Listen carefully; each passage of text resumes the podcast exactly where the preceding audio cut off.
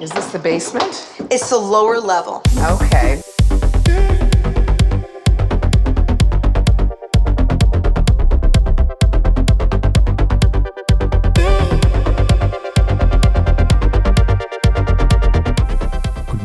And salutations, everybody. It's time for another episode of Bald and Bingeable with Dangilo. I'm Dangilo, and I'm here to take you through an auditory journey through all the stuff in pop culture that you consume, the stuff you're insatiable for, the stuff that you find truly bingeable. And today, we had to have her back. She is so bingeable. You better be listening to them on who invited her, a podcast here from San Diego as well. We have Brynne back. Hello. Hi, I'm I'm so excited uh, every time I hear your intro hmm because we can barely even get the name of our podcast out when we're doing our intros on who invited her, and you, I'm so impressed every time you do it. Well, thank you. It's taken a while. Like if you go back, like if you go to like episode like 30, it's probably like all hacked up because I used to have to like use like a script. And then I just kind of like it became like my thing at the beginning of my pod. And what it's happened is is it's made me like, okay, you guys. So all things real. We are right now recording like it's like a midnight snack for you guys after we just watched Vanderpump Rules. We are talking about it tonight. Okay. But anyways, back into where I am. So we were like all excited before we started recording. Yeah. And when I do like the intro, it like makes me stop and think and be present and there's just like kind of like a like a moment there that I can just kind of like okay let's turn it on let's become a podcaster let's become a radio voice let's become a thing you know like so I love that. it's just so I don't know so I've kind of like kept it now because I could record it and just have it attached to my intro music and everything but now I just kind of throw it in there I like And it. It puts us in the. You're right. It puts us in the right mind frame. Yeah, it's just kind of like, okay, let's stop, let's get there. And now we're here. Okay, you guys. So Brynne Mac is here because she speaks Bravo. And there's so much going on with Bravo, you guys. Um, and this is what I gotta tell you before we started recording. So I had to press record just because like it's too much good stuff. Yeah. Last time you were here was two days before Scandoval broke. was right before. Like we did a whole episode and talked about Vanderpump Rules, and I will stand by the fact that Schwartz is the bad guy. Okay, But then everything sorry, just I- bloomed. tonight Schwartz is still the bad guy for me, very much so. And like tonight cemented that. Oh yes, it's Because- like he's he knew he knows. He knows and he knew and he is. Ugh. Okay. Okay. So we're gonna get into Vanderpump Rules, but let's jump around a little bit. Okay. So this way, you guys that don't listen to Bravo and don't talk about Bravo, we're gonna get into some other stuff real quick before, um, just because I just need to see where things are. So, Brynne, I apologize for not having you on last week. We had Aggie on last week. We had Agatha last week Oh, because it was lesbian lesbian visibility week, and so I should have had somebody who speaks the language. But but my my good but my good friend Agatha was here because we needed to talk about a bunch of other stuff. You guys go back last week because the end, just like that trailer dropped, and so and that's like me and Aga. That's what we share. But like, Oh. let's talk about this with Brynne Mac here. What are your feelings about the end just like that? Because I'm going to be covering it this season. Um, so I'm going to be actually doing recaps each episode this year. So I'm going to actually focus in on that. So you guys do be listening when the show does drop. Okay. What are you feeling? wait, my feelings on what? I'm sorry. and and just like that, the Sex in the City. Oh, oh my god. Oh, Period. okay. Oh, and just like that. Ah, God, I had to tell you that the only reason I I was like a a, per, a person that was very into Sex in the City. Like I Mhm. had the pink. It was a pink velvet classic case that all the DVDs came in for those of us. Oh my god, I remember that. No, I remember that. Okay. It was like a special collector's pink velvet, and I had all the DVDs. Mhm. and rewatching it, it is hard. Some of those moments are hard. Oh, it's I- problematic. it's so problematic it's now. So problematic. and I have talked about this on Who Invited Her, but a part of the way that the original series treated um like the LGBTQ community, specifically like bis, Mhm. was bad. it was Yeah. bad and you know and they they sort of discounted there's that whole episode where she was like well being bi is just a train like a train It's stop just- on your way it's to just- gay town Exactly. Mhm. and it's so bad and so i only started watching um and just like that because tony and eric from who my co-host on who invited her were watching it and they're like we need Mhm. your take on it and i it wild It- it- well, it is. It is like it is now overcorrected itself so Exactly, yes. much. and and so and i kind of but I'm, I'm digging it because the thing is is okay um have you heard that whole thing that sarah silverman said recently well you know about the situation about with paris hilton? So paris hilton wrote a book. Yeah. okay. And paris hilton inside of her book she talks about she's going to jail and it's like the day before she's about to go to jail and she goes to vmas and sarah silverman makes fun of her on stage and it like crush, crushes her soul and blah blah blah. And then people are like kind of like coming back at sarah silverman for this. But this is something that happened years ago and through sarah silverman's works and everything else that she's done things have like kind of changed. But for that moment it was a funny thing but comedy is not evergreen. And so it's just like it's back there. They said something bad. They said something that wasn't pc and they have evolved like and we all as a sus- as a society have evolved and we've kind of gotten ourselves up to this point. And now we are quote unquote woke and why are we and like the same thing that if we look back at our tweets from 2012 100%. why are we looking at other people's you know hundred percent yes it's that so I but definitely agree with this. I feel like what happened was they they did too many things and the story got pulled in too many directions. Mhm. So it was like they took all of the criticisms from the original show and they were like, like you said, they overcorrected and they're like, we're just going to shoehorn them all in here. We're going to have a whole new cast with people of color, but it's going they're going to be alongside the original cast, but they're not going to really integrate them. They're going to have their own stories. And then, you know, Miranda is gay now, which Cynthia Nixon is gay in real life. So I very much appreciate that they had that like awakening for her.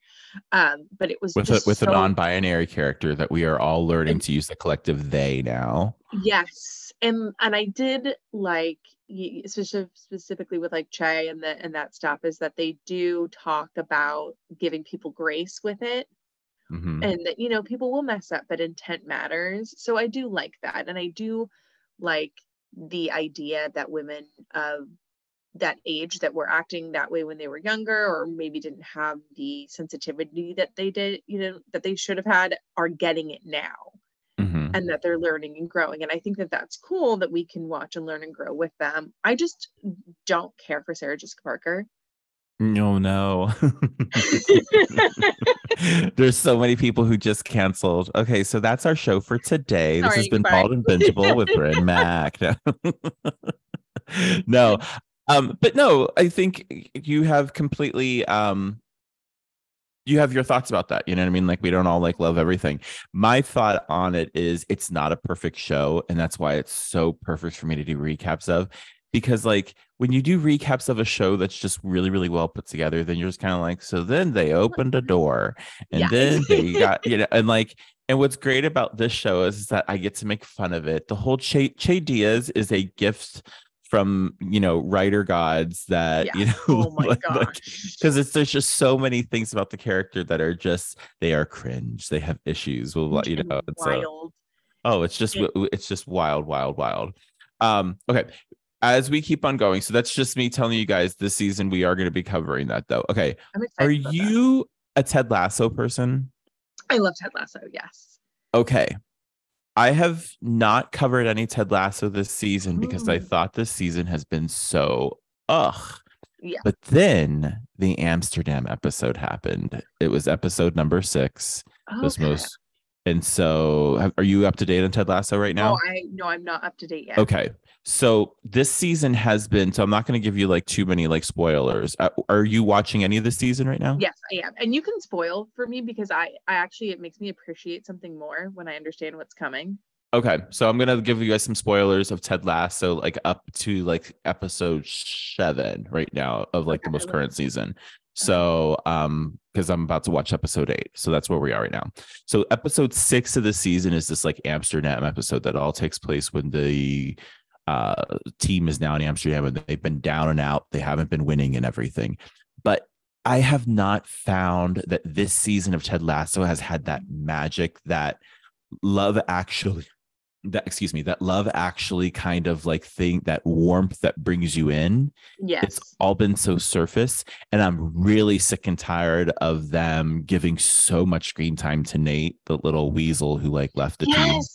That Ugh. that is and I was wondering like if there's like gonna be a redemption arc and that's why we're focusing on him, but I do not like it. No. what did i miss about his hair why does he have that hair now like what did i miss in the storyline you guys nate, nate nate is the ex uh assistant coach that used to be under ted Yeah. and then he moved over to the other team and he just became this hateful little shrew of a man Yeah. and they did something with his hair and what is going on I think it was a deliberate choice because it's supposed to show the, you know, transformation of his character from just like a really unassuming sort of, you know, cute little guy to like this sort of villain. And I think that that hair was an extension of that. it's like it's pga t- tour hair you know what i mean like hundred percent. Yes. like you know what I mean? It's local newscaster hair. yes, like exactly. that. Like, and it's just like this because it's like gray but kind of brassy, and it's more hair than he's had in any of the other seasons. And all of Yes. a sudden, he just has all this hair, and they never explained it. It just was like this character choice that they made. That they were Um, like, yeah, is what so- bad Nate's hair looks like. And that's how we know. So, but they've been giving him a lot of like story arc, and then you know they've kind of been doing this thing right now with they they broke up uh, Keely and Roy. Yes, which. I don't love it. And I just and okay, Roy Kent, is there anybody hotter than freaking Mr. Brett Brett Gold? Especially when he cusses and when he's taking care of his niece. Mhm. Oof. Oh my god. Well, the relationship that they're giving him right now with Jamie as well is like it's getting cute. So are you that Oh, far yeah. now? Like they now that he's training him, you know, on the Yeah, side. Yes. Yeah. yeah, okay yeah.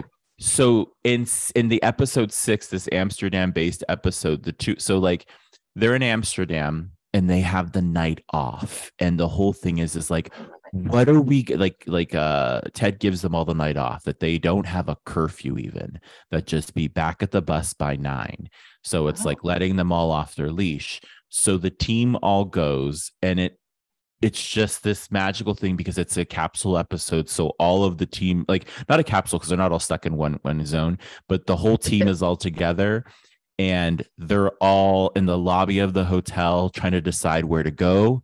And then they make and where they're going to eat. And like and you know so it's all that. We have the gay character who does branch off and has okay, a good. and so and the writer goes and the writer um you know who's covering them i cannot remember the I love character's name. guy.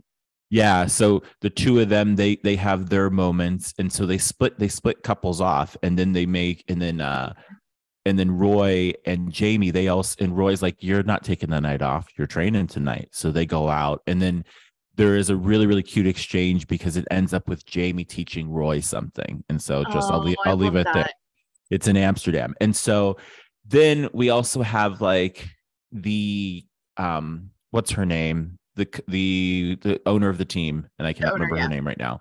So her character is she's walking around Amsterdam and she's just caught up in the beauty and the biking and the canals and everything and she ends up falling in a canal. And she has this magical moment with the hottest man on television okay? Like like this guy is like brutally hot. Um and i'm gonna Is- look up his name like right now as we're talking.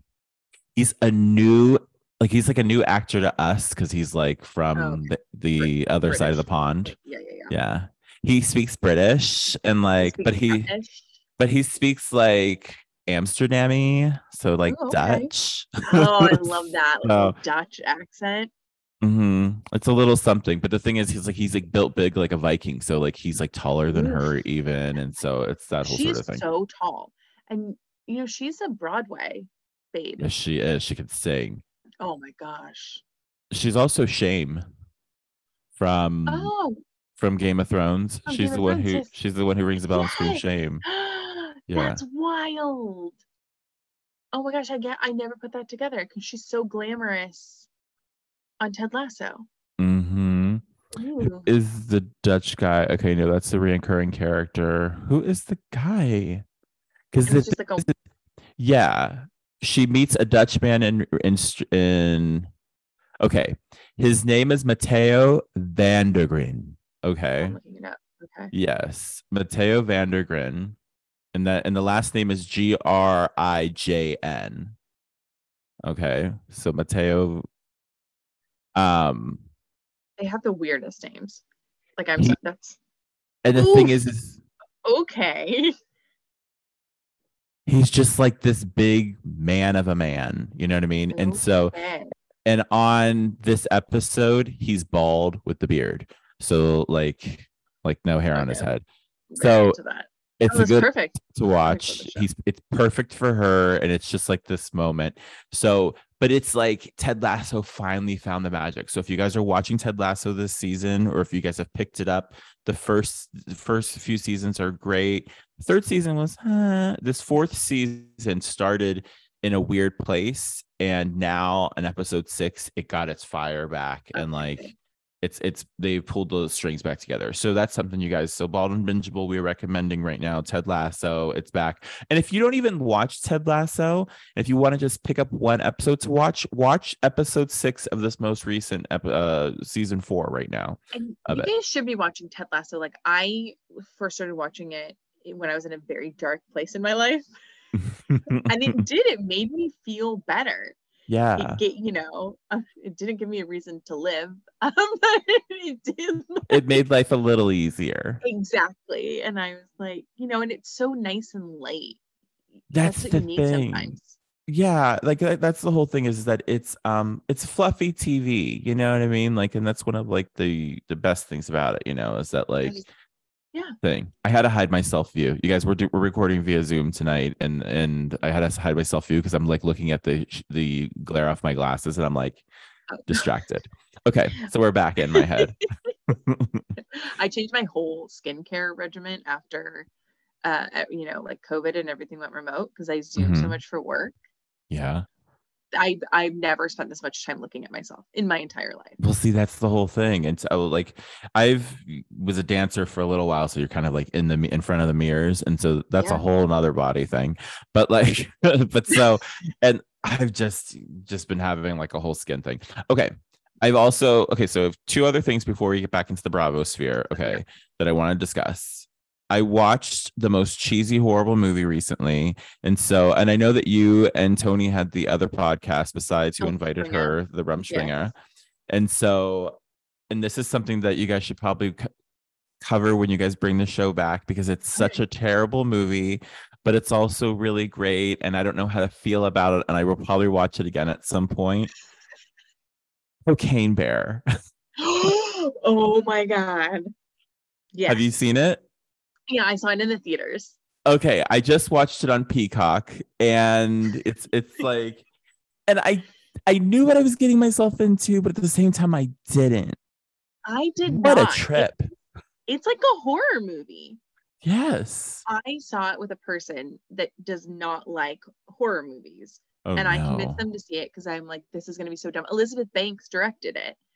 Mhm. So I was like, this is gonna be like weird and, and irreverent and like funky and odd. And it is like a straight up horror movie. Like it it, it is it is more grotesque than some of the worst horror movies I've seen. oh it's like worse than the purge like like so things gory. that oh, hundred percent. It's Yeah, so gory. because the thing is is what makes it worse is that because it's like individual people and then the, this cast is like stacked too you know what i Oh mean my- like It's insane. But so there's so many good people in this cast. You know who my favorite character was? Uh, Keri um, russell or ray liotta or like there's so no, many people the little blonde, the little blonde twink. The oh, okay, yes, the one with the yellow shirt that that takes him to the uh to the spot yeah, to the gazebo. takes them all around. Yeah, he's Yes. he is fun. But- It's so cute. Oh my gosh, that I mean, like just those scenes when they go to like when the teenagers go to jump the guy. So you guys, all things. Okay, so Cocaine Bear. If you guys have not seen it, it is the most insane wild show. I didn't even pull up a synopsis. So synopsis off the top of my head is that this man is um flying in a plane. He is going to be he's throwing all of these bags of cocaine out of the plane because the plane is going to be crashing. He goes to jump out. He hits his head. He ends up dying and now there are bags of cocaine strewn all over the woods and a bear finds one and now it is hopped up on coke and it likes cocaine and it wants more and that's essentially all the park rangers and the people that they're dealing with and now have to deal with this coked out bear in the middle of the woods it is the most true to its title movie I would say ever. It is literally just about a, a, a bear hyped up on cocaine. It's based on a true story. I like, and that's the thing too, is is that I didn't even look it up. Like the true story. Did you look it up? Did you yes, look up like, it's like very, very loosely based on okay. the the there was a um like a guy that died in a plane crash. I don't, you know, and they know that he was offloading cocaine and throwing it into a forest. And they did find a bear that they Mhm. said died from eating cocaine. Oh my God. Okay. Yes, cocaine. I'm, I'm looking right now. New York Yeah. Times. We, I don't really support the New York Times, but I just like popped this Yeah. one up. So you guys don't look this article up. Look it up somewhere else.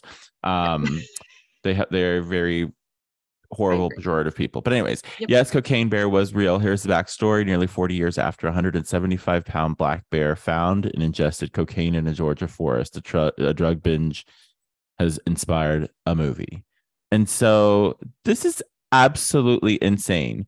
So I'm just forwarding down to where this actually happened. In the 1980s, the Georgia Bureau of Investigation announced in December 1985 that a 175 pound black bear had died of an overdose of cocaine after. Oh my goodness. Come on. Why did this article? Why did they put up pop up ads? Oh, always. Okay. Um, this 175 pound black bear had died of an overdose of cocaine after discovering a batch of the drug, according to a three sentence item from a United Press International that appeared in the New York Times at the time. The cocaine was apparently dropped from a plane piloted by Andrew Thornton, a convicted drug smuggler who died September 11th in Knoxville, Tennessee. Oh, geez. That date is just always like, we're always, Always. like, you know what I mean? we like, both yeah, we both yeah. just went, ooh, yeah. yeah, but it was the 80s. So, uh, anyways, because he was carrying too heavy a load while parachuting, UPI reports. The Bureau says that the bear was found Friday in northern Georgia among 40 open plastic containers with traces of cocaine. Uh, the bear was found dead in the mountains of Fannin County, Georgia, just south of the Tennessee border. Um, and then the article blacks itself out, but apparently Yeah, there were bones found. Yeah, I don't I mean, so the the context of the story, which is like the bear, spoiler alert, goes on like a brutal killing spree. everybody like it's just and it's and it and the thing is it's not even smelling it looking for blood it's looking for drugs for co- it's looking for cocaine. And they I left guess, it- like if you were to think of like a Wall Street banker in the 80s who Mhm. like had claws and was that big, I could imagine them killing a bunch of people to get co- cocaine on a certain night. i can imagine a guy at precinct in downtown los Yeah. angeles this cokes up a cocaine bear there so to speak cocaine bears everywhere. seriously you'll find a cocaine bear in like every bar across the united states if you look hard enough or kitchens too all those chefs but Oh i'm my just God, saying so true. um anyways So I that was a stereotype if you don't like if you don't like gore, don't see this movie. yeah don't see this movie if you don't like gore um because even like when you fast forward you kind of like see some of it because there were some there were some things and i was like oh, i don't want to see this and i just kind of like thinking i was like yep, yep i'm still seeing it because things are dragged out too you know what i mean Yes. And I am a true horror lover. And like Tony Mhm. and I talk about this all the time on Who Invited Her. I love horror movies. And even I close my eyes at some points. Like it was a little gore porn you it know was. like exactly. That's exactly what it was. yeah so it's not and it's not like the the purge movies where like you kind of like you're led to know like okay this is what's gonna happen yeah because I can get into a purge movie. Purge movies are those things that I actually put on when I'm super, super stressed and I have like a lot to do to do at like work. Like I could put on a purge movie, like really scary, like shit. Like like and like it's like and it, psychologically like getting it out. You're like, yeah. it and then I can focus and then I'm drawing beautiful gowns and whatever else I'm doing, like when I'm designing. But like I will put on the most horrible thing. American Horror Story, I will like yeah. I've eaten up those seasons in, in Oh, design yeah. designing people's costumes for their parties and shit. You know, like. If, yeah. if they only knew the what their garments were hearing mhm, they design. seriously. It's like I made you this butterfly costume that I came up with a concept for, and it's like while I'm like watching, you know, Lady Gaga eat somebody. Yeah, Um exactly. Okay. So next thing that happened this week, and so we can stay topical, and that would be the Met Gala. Did you see pictures? Okay. Yeah. Um, I've looked at like things here and there. I didn't really watch like the e news coverage because I was just I have other things going on in my life. Um, but I did look look at a lot of pictures and everything, and so just like name like three people that you were stunned by or that you were into or that you were just appalled So, you know, Jared Leto wore that's that good one giant cat outfit, which Jared Leto is problematic. Karl Lagerfeld, which is the theme, he's also Mhm. problematic. He was oh like, yeah it's very problematic yeah, he know, became fat phobic after he'd been fat for years Yes, exactly, and like anti-Semitic and like all that stuff. Um, but I was like, Jared Leto, what a problematic tribute to a problematic man. I was just like, that seems like so on the nose for Jared Leto to be like, make, let me make myself the biggest, most noticeable person here in his giant cat costume. It, dressed as choupette you know because that's the 11 year old cat who's worth like billions and billions of dollars. Okay whoever made that co- cat costume though as coming from like a person who deals with like mascot costumes the eyes on that were the most soulful eyes And i've ever seen were, mascot costume ever. It looked like I was like, this looks like a real like this looks very, you know, I lifelike. Like I yeah, I was it was it was drawn so it. so well done um one of the people i need to bring up and then i'm going to give you another person and that would be cardi b Oh Or- yes. four outfit changes they're all killer what a team and But like it's the team.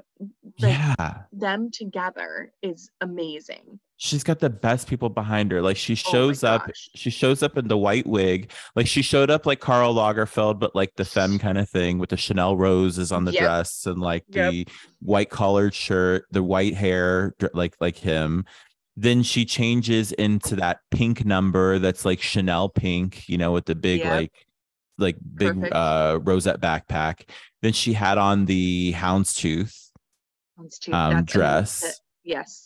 Back with the back with the gray hair like Um, Understands a theme. Like nobody does like a theme and executes it like, like Cardi B. Like she commits. she kills it like and the thing is is It's in like dope. remember years ago when the whole cardi and Nicki and i don't want to bring this Yeah. up just because it's two women fighting but like they had their whole fight and everything and like but Nicki's whole thing was is like you come up into my culture and you start this you know blah blah blah and had this whole thing and like now it feels like she's been like left in the dust when it comes to cardi and like the whole you know the looks and when it comes to like the met gala Oh, oh, a hundred percent. Because Cardi like commits. that's and, the like, thing she- she the thing. She commits, and she is Did- not afraid to like do it and like.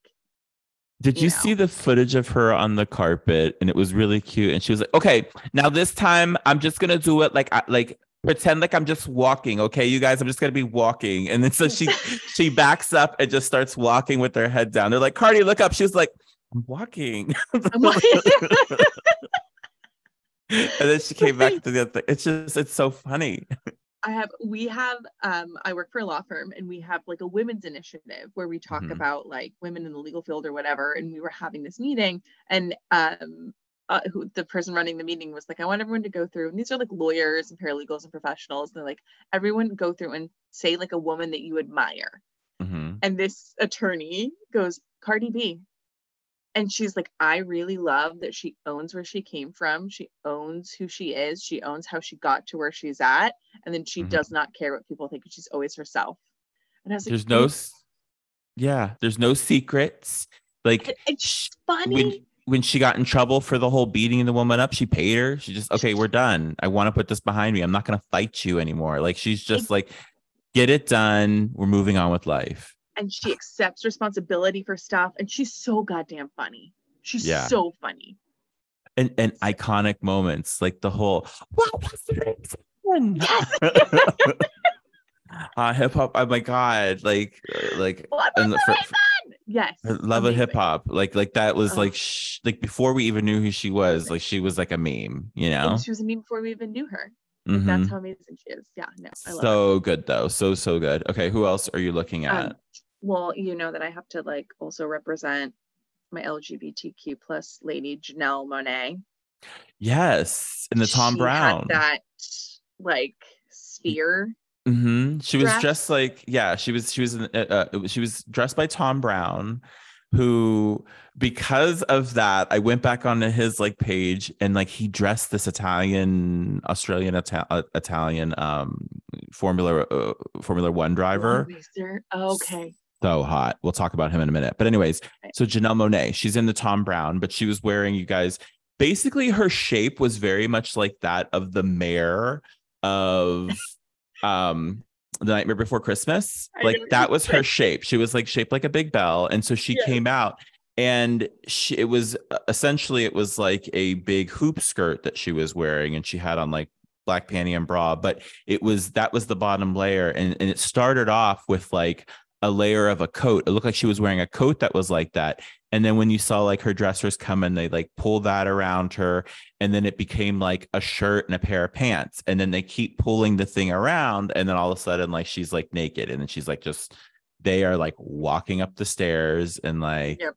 owning everything. I, oh, I, that it's the way she owned it too, Mhm. and she was like so super cute. I loved it. Did you see that thing, that clip? I love how I'm like so Chris Farley right now. Like, did you see that one thing? I mean, like, okay. Remember so- time? like, remember that time with you? That was really cool, wasn't it? Um, but but Janelle, when there was a reporter, and you know, like, and you know, they always sounds obnoxious. And like, and she was, and, and this reporter was like, Janelle, what does it feel like to be a black woman? like, like, what does it feel like to be a black woman? And Janelle goes, Well, I'm non-binary. Pronouns are she, they, Oh. her. Yeah. And you know, and and and she was like, and I appreciate and love all black women. like, and like I love and I was just like, go, Janelle, like just own everything while you're standing there in your bra and panties. I love it. Yes. Then there's also footage of her later on that night at like Gold Bar, just standing on the bar at like Diddy's party, um, like dancing, like in the bra and panties, like full on owning everything, owning the room and owning herself. And she's like, and I I've talked about her recently. Did we talk about her on the um the most recent movie that she was on on Netflix? And so I can't remember what it's called now. The glass onion. the Glass I don't know if Onion. We did. Yeah. Okay. But like that movie, I was just like, this is a star. This is a movie star. Janelle Monáe 100%. is a total movie star. And then you see her like this and you're like, Janelle Monáe is just a star star. She's just Just a for anything star. she does, always across. Oh, love. Okay. Yes. I cannot be remiss. Somebody that we have to discuss, and he's my Pedro Pascal girl. Yeah. In the yes, and he was wearing Valentino. He had that red Valentino coat, red shorts. Valentino shirt. Did you see? Yep. He had he had the Valentino uh, uh, V's on his nails. yes. Like he went and got himself a little manny with the with the nail art. The hair slicked back. Like some of my friends are like, I'm not sure if I feel it. I'm okay with it. I like that he's got versatility and options. Yeah. I think it's fine. And I think he was going for a certain look and it is very like fashion when like height of Karl Lagerfeld where it was like all Mhm. the structure and stuff. So I got It it. was- I liked it.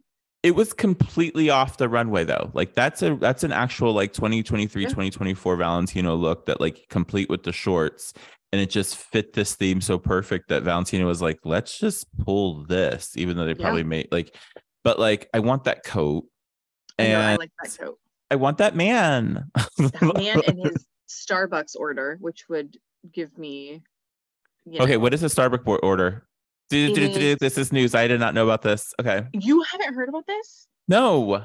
He Okay. gets a quad Americano Uh-huh. in a venti cup with ice and he gets six shots. Mhm. This man gets six shots in his coffee. Of It's a quad? Americano with six shots of espresso. That's why he's like- he's he's probably like 14 years old, and with all that coffee in him, he looks that age. Tom Hanks from Big. Yeah, exactly. Oh my god, that's like a lot. How is his heart okay? Could you imagine drinking that amount of caffeine?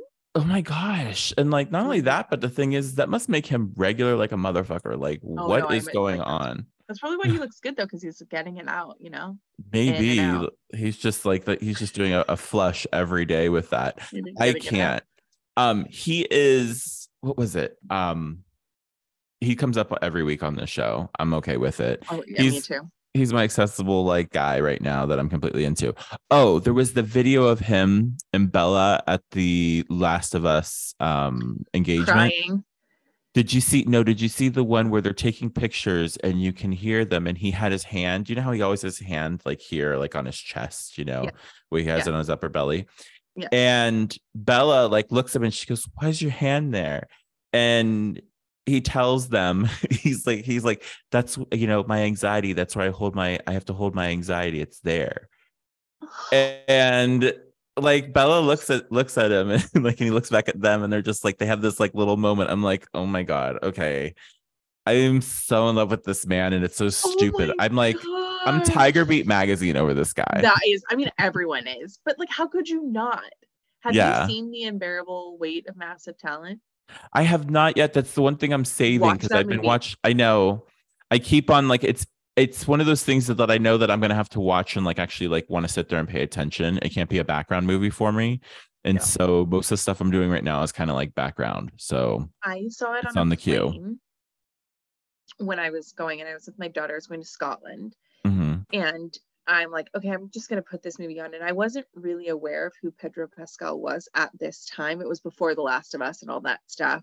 Mhm. and I wasn't really watching The Mandalorian. And I put it on. I was laughing so hard. My seven year old daughter had to tell me to quiet down. Hmm. and at first I was crying. And I, the whole time I was like, Pedro Pascal deserves an Oscar for this movie. And then Oh, I kind of like love woke up. I was like, was he nominated for anything for this movie? Because he is so truly transcendent in this ridiculous film. You Uh-huh. have to see it. He's so talented. I know, and I think you told me this last time you were on. Like, I really have to get into like this Yeah. movie. And the thing is, is Really. but like, but I do watch something Pedro like once a week though. That's the thing is like I find like all the old up other episodes of everything else that he's been doing, and like I got to get into Narcos. I got to get like there's different things now that I have to like jump myself into. But I just like I don't know. I appreciate him. He's my new fun one. Okay, name somebody else from the Met Gala that you were like into or that you can think about. First thing I mean, that comes to your head. We have to talk about Lil Nas X. Okay. Um, this- He really pulled a Doja Cat while Doja Cat was on the side there meowing. yep, still. hundred percent. But like this the silver, like he committed for the whole entire night. His He body did. is crazy. His I body is crazy that. right now. Oh my gosh, it- it's insane. Truly, Yeah. truly. I didn't understand how it was on theme. He's Choupette. He was being the cat, but he was being like a Oh. diamond version of like the cat. diamond version of the cat. Okay. Yeah. Okay. So that was what it was. So like because he kept on he was going around going meow, meow. and, like Oh, the whole yes, thing was yes, just okay. him and Doja were like sitting together and they were like doing their like my goodness, these people. Oh my gosh. like Gen Z, man, their celebrities just show up in prosthetics and meow. whatever they that that's it. That's our future. These I love children it. are our future. But here's the thing though, too. It's just like we have a gay black boy at the Met Gala, Met Gala. front and center, completely Mhm. like just serving it up. Like, give us everything. Get take Yep. all the roses, take all the stars. And Lil Nas X. Ugh, Yep. Do whatever you want. He has broken through in such a massive way that like who knew? Who knew that like knew? yeah. That that that It's one single would have been like skyrocket. And that and he wasn't a one hit wonder either. That's the other thing too. not- is, oh no, that- no, no. Very talented. Yeah, he's completely like he's he's etched himself in. Lil Nas X is somebody that we're gonna see now grow up in front of us, and hopefully he makes hopefully he makes good decisions. You know what I mean? But do understand that he's growing up. So like Miley Cyrus, he's gonna be doing some crazy shit pretty soon. We know he's Yeah. it's around the corner. Like he's, he's, gonna have those moments where Oh, he's it's- it's coming. Robin Thicke. Like it's gonna something's gonna you know like i can just i can feel it there's gonna be a, like a little scandal and i hope it's just like a sex scandal like i want them to be like lil nas x was at folsom street fair getting his ass whipped and ate you know what i mean? Like Yeah, that kind of scandals that i want to see. Yeah, 'Cause then that's just like- that's just gay fodder. Like that's just Exactly. that's growing up. That's a tuesday. Yeah, that's a tuesday in san francisco. Yeah, let him grow up. It's a for real. Rite of Um, passage. I'm trying to think who else am I thinking of? My first name because I didn't because those are my th- those two people I wanted to talk about was was Cardi and and um Pedro, but I would think that another person that I was like really like into this year, um, was like Lizzo, and she wasn't even like on the Ah. carpet that much. But then you find out that she is actually the performer. She was a special Met Gala performer this year Yeah, inside, which we never get to see. And I'm really mad because like the one year that they had Madonna, it looked amazing when they had like the big Oh, religious yeah. thing. They don't, they don't ever show you. so I yeah. mean, Lizzo was like could do anything in the like. Lizzo is just the ultimate person. I feel for me. I have just come to like completely appreciate her and like her entire vibe and everything that Yep. she's like out there doing is just like completely I'm in. I'm completely locked and yes. loaded. Everything she does. I was like, you want to play a crystal flute? Very into this. Mm-hmm. You yes, whatever you want to hard launch on Instagram, into it. Whatever Yeah. you want. So we did see like Kim Petras there and a bunch of these other people Yeah. like the Met Gala this year. The only thing was is like it was missing all of our um trans girls of color. Oh Like yeah. where was MJ Rodriguez? Where was where was MJ? yeah, like where where were where were the girls? Where was Laverne? Where were you yeah, know was where, Laverne where not there? No, like where were the where were those dolls this year? You know, and I didn't even really see yeah. a lot of like the drag girls. Like, you know, usually you see like a Violet Chachki or like, you know, Oh, those yeah, types like on a- there. And I didn't really see any of that this year, which is kind of like, hmm, you know, and especially with with the year two that we've been having that we want to make sure that like our trans and our drag are so up front and center. Like, where were they this year? What like why weren't like I know some people were like boycotting. yeah.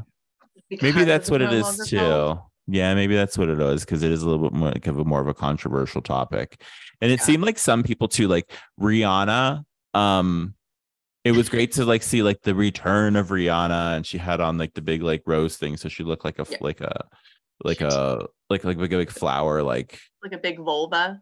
yeah Yeah. and then Yeah. she like took that off and then she just had on like a beautiful white dress when she had the little Lagerfeld glasses on. So that was cute and that was fun, but it didn't feel like a Rihanna moment that we usually get from the Met Gala. I feel like Cardi B had that. Like it was, Yeah. you know, or like Janelle Monáe, like like they had like those real moments Yeah. that it was like this is something special. One of the ones too, like Glenn Close, amazing coat. Amazing coat. It was Oh, humongous, that ice blue thing. So that was really, Close. really beautiful. Um, and she like she looked fierce too. Like I love woman. to see an woman like killing it on the red carpet and going out to the stuff. Well that. preserved. You guys, if you guys want a wholesome follow on Instagram, follow Glenn Close. Oh, that's so Glenn sweet. Close has one of like the nicest and like I follow a lot of our female in their prime Hollywood stars. Like I am really famous for reposting Martha Stewart whenever she has a moment because Martha Stewart is doing like thirst traps. Martha Stewart just randomly like will post a picture of her cat and be like, My dogs ate my cat today. And like, and you're just like, okay, Martha. Like she has like traumatic posts sometimes, and sometimes they're just great. But like Martha is an unhinged one. But like um Candice Bergen, that's another I was one. gonna say Kenneth Bergen Yeah. was the Bergen bags. Bergen bags, yeah, where Bergen she- bags. Yep, I follow the Bergen is- bags account. she's painting forty thousand dollar bags That is so like temp paint. with like yes, it's like acrylic paint, and it is not. I love you, Candice Bergen. I love you so much. When I was in the fourth grade, everyone um, who read a certain amount of books got to send a letter to their like favorite celebrity so that the Uh-huh. celebrity would send an autographed picture back. And everyone was Amazing. doing Jonathan Taylor Thomas and like um, Tiffani Amber Thiessen. And I swear to you, in the fourth grade, I wrote my letter to Candice Bergen. Oh my god, I love it. Murphy Brown. Murphy Brown. and I did. I got back an autographed picture of Candice Bergen, and I love her. Oh, how her painting is bad. amazing. Oh my god, Her that had to like yeah, her painting is terrible. Oh, But it's yeah, terrible. yeah, but like that's the thing is I follow like a lot of the women in their prime. Okay, Yeah. two stories real quick that you just like okay, we're gonna sidetrack here. We are unhinged. This is our midnight snack version of Unbingeable because we are recording this late at night, guys. Yes. Um okay, so two things that you reminded me of. One about getting a letter back from a celebrity, and the other one is about an art project. Okay, so the getting a letter back from a celebrity, and it wasn't even a real celebrity. Okay, so I grew up very much in the church. Uh, in like middle school and high school, I was going to Christian youth camp every summer. I was every Wednesday and Sunday, and you know, we were on the other nights of the week, we were cleaning people's houses and stuff for youth bucks and all that kind of thing. Like we were just like we were completely like sold out into like the Christian um whole thing. And so we there was this band called Out of Eden, which was like yeah, so Yeah. Out of Eden, you know, they had like they they did the Bill Withers song "Lovely Day," Yep. and they had like some Yep. other like hits and some stuff that I still will like sing. Like, like they were like a great like trio. It was like a sister trio, right? Yeah. And um, I wrote a letter to Out of Eden, and I and here's the thing i completely forgot that i wrote it right like i just like wrote a letter to them like on a whim and just kind of like sent it and it was just it and then i got a real letter back from the band handwritten like yeah like a whole page letter about you know thanks so much blah blah blah and i remember like when i like opened i remember like i went out into my parents garage like where the mail slot is and i like got the mail and like there was one letter addressed to me and i was like who is this? And then i see it was like joy whatever her last name was joy kimmy joy kinney i think was her name. And i was like joy kinney why do i know joy kinney and then i remember i started shaking i was like it's out of eden Eden. Like and I was like, I like completely freaked out. And it was like, now I think about it, I was like, okay, you know what I mean? Like who who is this girl now these days? You know what I mean? Like, like in your mind, that's so. That's probably the only fan letter that they got in the entirety of the band's existence. So I Oh. think it's very sweet. they're they still successful. Like they're still because the thing is Christians will still buy albums. You know They what do. I mean? They are so powerful. Yeah, Christians and country people will still buy a CD. Like that's the Oh, yeah. reason why they still have them out there.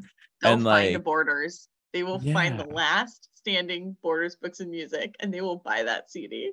Oh, I was actually at a Barnes and Noble in Ohio recently. Ooh. and they had a little music section and it was like whoever was running the music section at the youngstown ohio barnes and noble and i'm so calling that out because i know i have i have a lot of listeners in ohio so i know people who back home listen to me because when i look at like my little chart statistics oh, you can Ohio- see. Yeah, oh, yeah, yeah. ohio and, and pennsylvania are like big big or big markets for me Ooh, at you.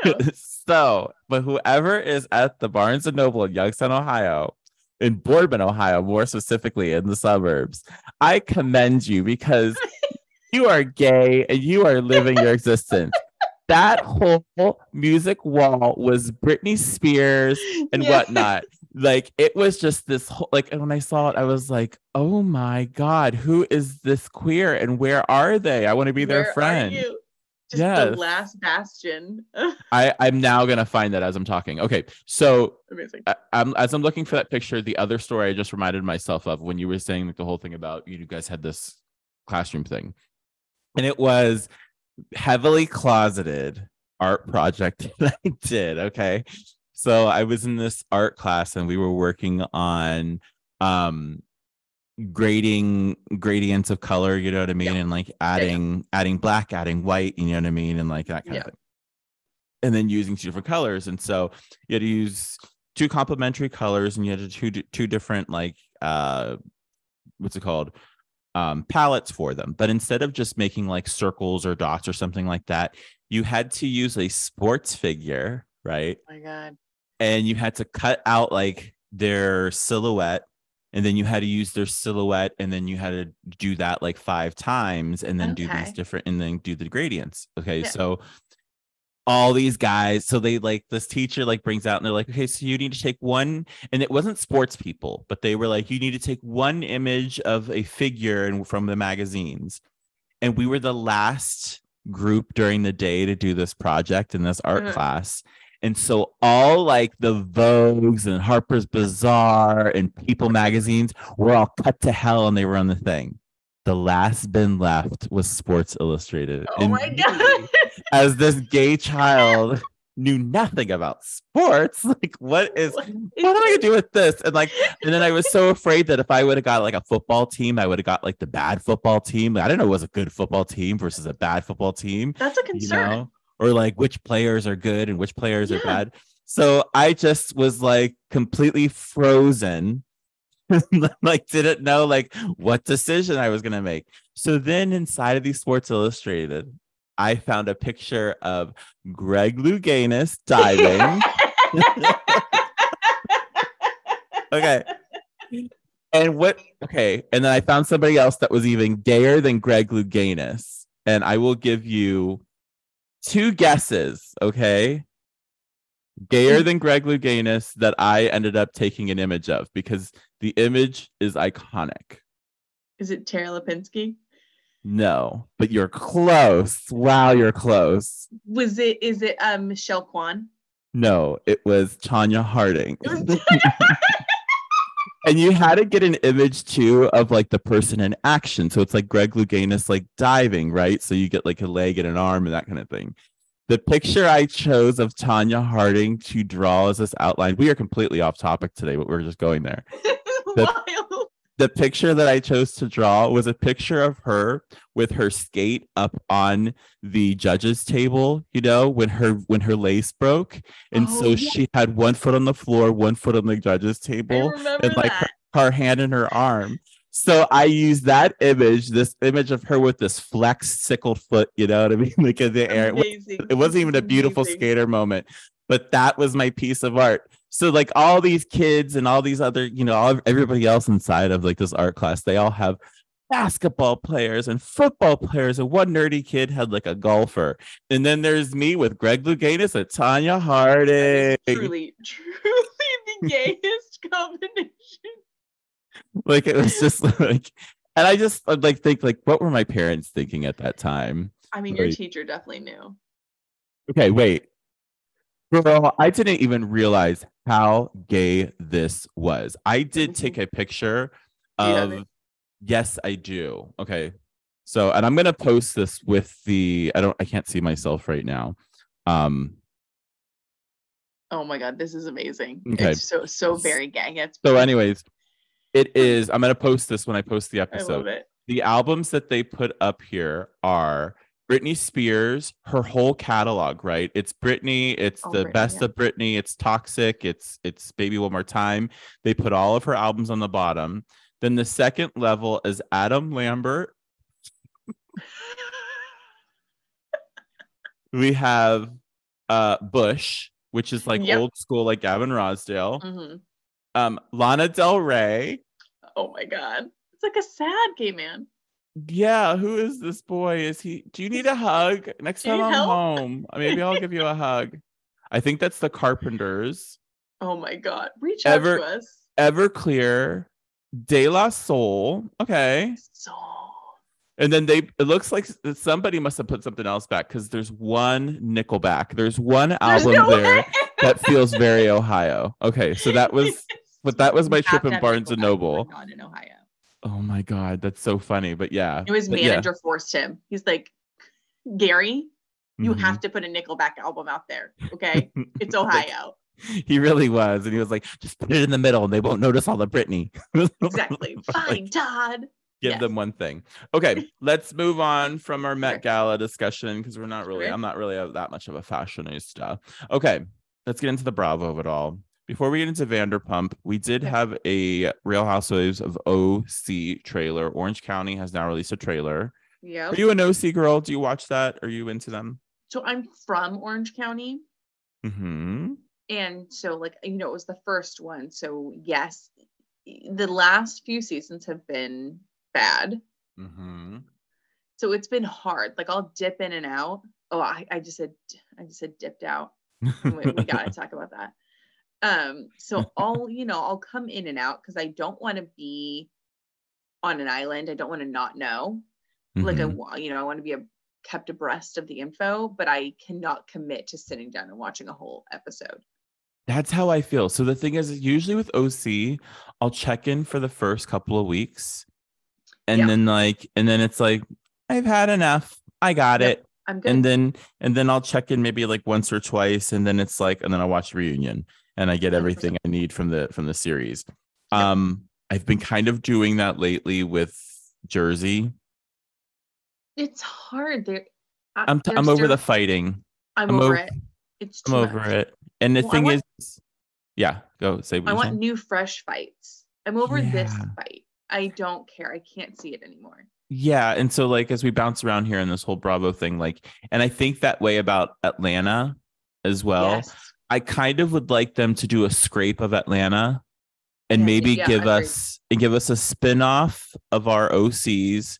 So let's throw Sheree and Cynthia and all them on some on some girls trips with just like with like the Atlanta girls. We get Yeah. enough candy with the Xscape and SWV show, which is fantastic Fantastic.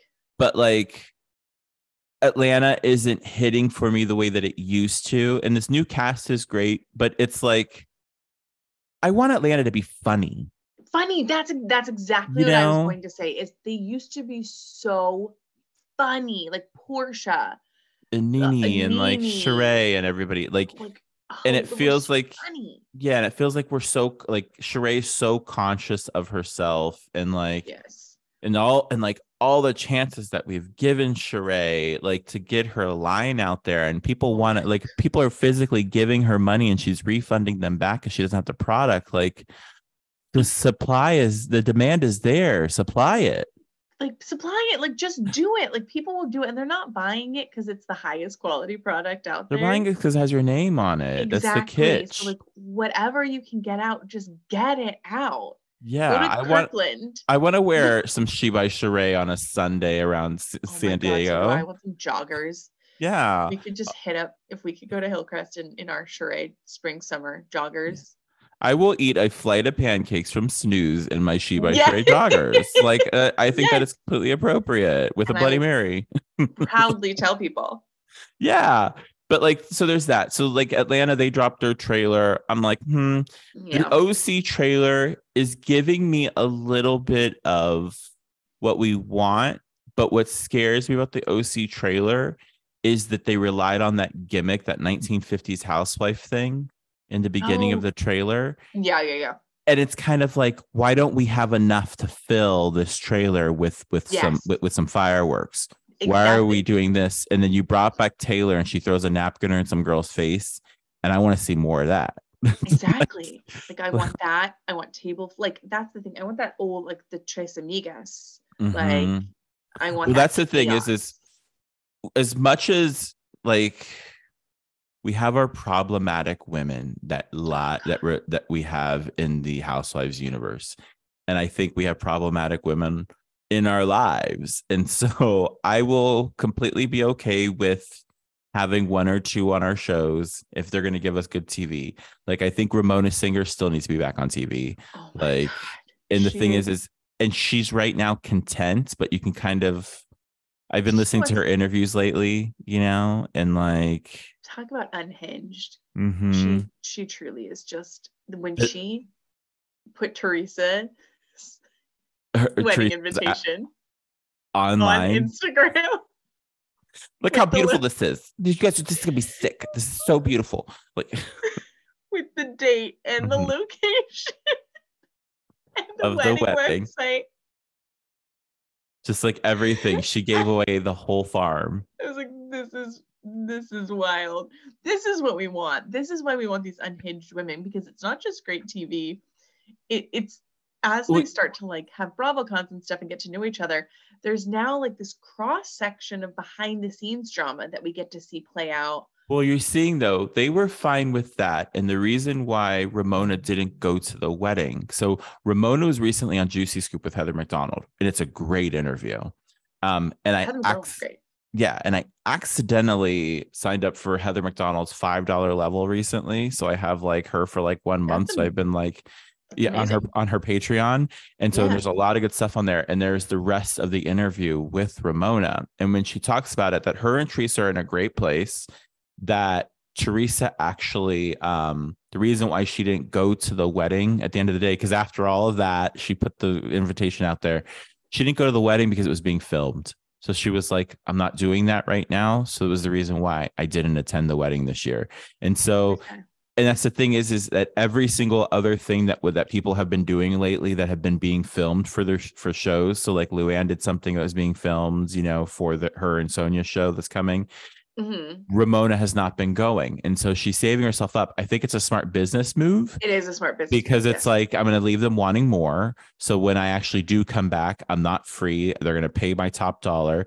And the other thing that she's been saying too on all these interviews is like, I don't need this anymore. She was like, yeah. the reason why she doesn't do True Faith jewelry or she doesn't do ageless beauty is that it was taking up too much of her time. And she was like, I've saved money. I have homes. How much is is too much? How much more do you guys want me to have? What do I need? So when I want it, I'll go get it. But right now, I don't need that money. I don't need the Ramona P- Grigio money. I don't need this and that. I have my money. You know, she she says I'll sell a house if I'm feeling like I need to do something with you know with you know to make some money. But that's it. But the stuff that's coming out of her and Avery's podcast Turtle Time, that's Oh. unhinged because Avery is constantly trying to get her mother in line, and you know that Ramona is just a like a like she's a bottle rocket. Yeah, She she's she's meant she's Mentos in the Diet Coke. She is And not. she is. she- you're not gonna like hold her She back. is. Yes, she Um, is. Back into OC though. Okay. Taylor Armstrong. She's back from the and we are is this this is our first housewife that is fully A full success, like a that, that like a transition. transition from one city to another. So she Mhm. went from so Taylor Armstrong, guys. This is your housewives history for you guys who are still with us as we talk Bravo as we get into this. um, because I know some of you guys are like, oh, I can't listen to the Bravo. But anyways, so but I know that some of you guys do like when I explain this. So this is for you, Ish, and the other people who tell me that they like this. Okay, so Taylor Armstrong was in the first three seasons of Beverly Hills Housewives. Taylor Armstrong in those seasons was she had some good moments, but most of her moments were pretty harsh and horrible. And in between season two and three of when she was there, her husband that had been abusing her behind the scenes, both physical, mental, and every who knows whatever, um, he had all kinds of money issues and he ended up um taking him you know un- unending his life. So basically um so trigger warning. But so in those original like seasons and you know that when we saw taylor back then and she was a broken bird Yeah. and then she was gone and like they you know her story got so dark in beverly hills just you know it was when they were doing a lot of shakeups and that, that you know usually between that third and fourth year is that we're going to cut people that we don't need anymore. We got to let it, let things go. And this story was so dark. And now she's remarried. She lives in Coto de Caza. She's down in in the OC now. She's Mhm. uh her daughter is older and like you know is and so now she's kind of got the carte blanche and now she's a friend of this season Yep. She's she's there. what are you thinking Excited because you know I never thought that Taylor was like very compelling in her own right, but I thought she was a great catalyst for things happening. Like Mhm. she was a little bit of um like a sneaky from the side producer. So she would bring stuff up and but she Mhm. didn't do it in like Kyle and Lisa Vanderpump, you know, do things in like this very obvious way where it's like they're trying to produce. Mhm. Taylor, you never got that, but she was in the mix and she was stirring things up and she was repeating things. And so she really was like, you know, the um, lightning rod for a lot of big arguments and things like that. If you're not gonna be my friend i just ask you don't be my enemy Exactly. And then enough, yes enough. at And the so that's one of the best parts. Okay, so what she's talking about from Enough, guys, this is a meme that you've seen of Taylor Armstrong with her hands out and saying enough. And that is from the dinner party from hell with the Allison DuBois psychic that is a must watch Beverly Hills episode that if you are going to watch Beverly Hills that's you just go there watch it Absolutely. He will never emotionally fulfill you. but this thing is that so yeah so she's been a catalyst for a lot of that my thoughts with Taylor though is that we've never seen Taylor off leash Yes. she has right. always had a she had a literal ball and chain from that Yep. man Mhm. and so there was you know you, she had all, all the stuff that she was hiding and all that darkness and everything else you know in the original seasons that darkness that she that was put on her that somebody she was a victim in the beginning you know what i mean? Like so taylor we're not going to blame a victim here and all that sort of a thing but you know she was a good housewife she was great she was a catalyst she she knew what she was doing like when it was coming like to making tv but at the same time she had a huge weight attached to her. So I think it's going to be interesting to see because there was a little spark of something in that Ultimate Girls trip when she was at Bluestone Manor. Yes. Yeah. Yeah. There was a little something there. And so it's interesting to see like what is she going to give us here in the OC? So that's interesting. And then Vicky's back, which I think we need a Vicky. And this is where I was talking about the Ramona thing and I got completely sidetracked was that our problematic housewives who don't necessarily have the same political views as us Oh my god. Or no. vaccination views as us and whatnot. Wow. Or LGBTQ plus uses us. But Vicky's a force multiplier. She exact hundred percent. A hundred percent. She's So a she- middle. She's a she's a middle for people. And the thing is, is in and everybody who's ever met Vicky, they're always like, she's awesome in real life. They love her. That's- Everybody loves her.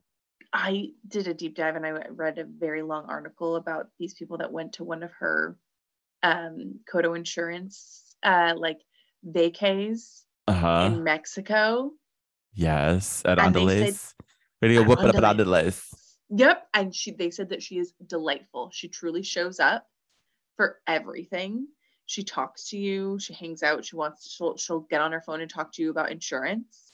And that she truly is just like this is who she is. But she is very sweet and dialed in and just an unhinged woman, of course. But Mhm. she's there and she's like she's she's keyed in. She's got a real business too. That's the other thing too Yep. is that a lot of these women have these fake things. Like we're gonna transition here into the Jersey of it all. Like Melissa Oh, Gorga over at Envy, Which is God, like, so is that a real business? Okay, so not to get stuck in the weeds of Jersey because we need to get into Vanderpump Rules, and we're gonna be like an hour and a half here at the point. This point, but like um Jersey, like we said it earlier, we're kind of tired of this back and forth between Melissa and Teresa. I'm still feeling like my thoughts are Melissa and Joe have brought this on themselves with Louis 100%. and Teresa not wanting them there anymore is because you can't do anything to make it right. Teresa has now said, Will you be in the wedding? No. Well, then will you? I mean, like everything that she has now, like, you you complain because it's this way and now that i give it i give in and i say here do it then you say no so then what are we doing here so you just want to complain to complain yes, they are truly miserable and they do not want they want to keep forcing Teresa into these places where she looks like a bad guy. So mm-hmm. it doesn't matter. They wanted they wanted their narrative to be she's bad, she didn't involve us in the wedding. So when she does these things and says like, "Okay, well I want you to be a part of it." Then they're like, "Oh, well it's too late." But it's like it's not really that it's too late. It's because this would ruin what you wanted to be your narrative. Mhm. So you want to keep saying she didn't have us in the wedding. She didn't have us in the wedding. Well, she did. She asked you. Then Louis asked Melissa's mom that, you know, like all sorts of these things. And like, I, we can go into like the it's your fucking wedding, have whoever you want into it of it all. Mhm. Like, you, if they're just trying to make it about them, like if you truly loved your sister, it would be like, hey, it makes me sad that you don't want me like to be in the wedding, but you're my sister and I love you and I'll support you. Well like most of gorga's parents haven't really been like most of gorga's parents haven't really been like a character you know what i mean? Exactly. like like like a major character and then all of a sudden it's like this is how they are and now joe has you know the grandma bringing the car over for yep, for, for their daughter's you know 17th birthday and all this kind of thing. So now it's like this whole thing you know she's like you know the mother who we need to blah blah blah. And it's just like joe call it what it is you're upset because like the um you're not number one guy anymore You're Louis, not the one number one guy. Lu- louis is going to be the number one guy and it's just what it is but you're still there so just deal Just like it's your well, sister they did the whole thing where they talked about how Louis and um, Teresa invited them on a vacation, Mhm, but it wasn't being filmed. It was over the summer. It was when they weren't filming, and they said no. mhm. And then when it came to the wedding stuff, it was like, oh, that's going to get filmed. So, So that's what they want to be a part of. And she's like, well, and I get that. Like, why the fuck am I going to put you in my wedding? I asked you to come to my on my birthday trip, but it wasn't during filming, and you, so you guys said no. Yeah, which and You that's the thing is it's like go on the non-birthday trip so this way you can rebuild some real relationship. That's- Exactly. If That's, it's not all for the thing. Yes, exactly. And like the way that Joe Gorga escalates and bangs on tables, It's too quick. it's too quick. It's like it's what's you know, like I get that you want a storyline and I get that you want the attention and it's like feeding that beast, hmm but it, it it's too much. It's like ugh, I'm so over it. Yeah. Well, like the um oh my god, I just lost my oh, the phone call when Teresa is driving, you guys, in this this episode, this most recent episode. Teresa is driving with her daughter with her daughters in the car and Louis is like, okay, so we're gonna have this uh little it's it's like a little wedding cocktail thing that they're what they're planning or whatever. And or is it a movie thing? But anyways, Yeah. they're yeah, so they're planning at the you know, so we're gonna invite, you know, Jennifer plus one, you know, Margaret plus one, blah blah blah. But we're not gonna invite Joe and Melissa. And then Teresa takes the phone off of speaker, or she tries to, and she goes, "We're in, we're we're we're with the cameras," and he goes, "Oh," and it's just like, they really did her dirty with that. They really did her dirty. but at the same time, I almost wonder, like, Louis knows. So, Yeah. like, is he kind of doing that just to poke the bear a little bit because of all this bullshit that Melissa and Joe have been? And so it's just like, let's do this thing. But it is wild because everything, I wouldn't want them at my wedding either at this point or at any party because everything becomes about Joe and Melissa. True. Like when Teresa was giving her speech, like then Joe didn't come to the engagement party, right? Or the birthday party or whatever. it was the engagement. Yeah, the housewarming. That yeah, the housewarming. And then he just didn't come. And it's like he's making a statement. This is this is about me. Because I'm not important enough to you, I'm going to remove myself from your presence. And then Melissa goes and Teresa makes like a really big, nice speech, which and says something totally normal that I you guys are my people- chosen family and that you know you guys like and i've said that to like people around and the thing is is in like that's just what you because these that's who you are close with and like And then Melissa starts crying and makes it about herself. And then Yeah, so that- Margaret follows her and it's like, oh my God, that's terrible. She shouldn't have said that. we're the And real like, family Well, and it's like, Melissa, you're here. So she's talking about you too. Like, Mhm. what do you mean? do you know what's going to happen okay so and i heard this earlier on a podcast i was listening to and it got me into thinking and i think this is where it's going to go so on carlos king on his reality with the king podcast Oh, yes. Yeah, yeah, yeah. he had, he had he had David Yontef on today, um, who's okay. from yeah behind the behind the Velvet Rope podcast. Yep. So the two Yep. of them were on talking, and David is actually really tapped into the Jersey people because he lives in Jersey. He's from Franklin Lakes, and Yep. so him and Margaret are like really good friends, or they were. But and as they were talking about this, and the way for Teresa and Melissa to even get on the same footing because it's not going to be the same. It's not going to get better. What they've been now saying, even Andy tonight on Watch What Happens, he's like, he's like, he's like, I don't think it's it's happening. Like the two of them are not going to get back together. It's gonna be a versus Margaret is what's gonna happen. Is that that Oh. Margaret has put this thing out there about Melissa in the backseat kissing this guy, but Margaret also like how you just mentioned that at the house at, the housewarming um engagement party. Every party has double meanings. It always has to have like two things for a party. Like It's today, always yeah, my my kid shit shit the bed, and you know we got new yeah. shoes. like, that's exactly our yes party today. exactly exactly Always combo parties, but like so at this combo party when she says all this, and Margaret is the first one that goes up to Melissa and's like, I, you know, that she said that, you know, so she does. Margaret does kind of. She's a little gnat in both of their ears. a hundred And percent. so that's where the season is. That's next year. And David Yontef said this, and it makes me think. And it's like next year is going to be the demise of of Margaret. She's too big for her britches, and all the women are starting to hate her. yes And It- so it's going to be a takedown. and the way that she's treating danielle hmm i absolutely hate it Yeah, because Danielle is like Danielle's melodramatic, and it's just kind of like, okay, we we get the whole thing with your brother, and the thing is, he's not here on the show, so like, let's uh, Yeah. like the editors, let's let's let's move on with this. You know what I mean? But um, it's just Margaret. It's getting sweaty. It's getting Dorinda. It's getting yes it's getting Siggy Flicker. Stinky it's- for sure It's it's getting that energy of like it's Jill Zarin that you God, that you are so high on your own supply that we are all sick of it. and sick of it and like all yeah. of your jokes and everything that you say you're always switching shit up and like you're always like oh like i have an arsenal and it's like you do Mhm. it's like the lady doth protest too much and like with margaret i'm also just like shut the fuck up like i don't She's not the same girl that we met with the pigtails. She's got a No, completely different not. head now. She's had a head Exactly. transplant.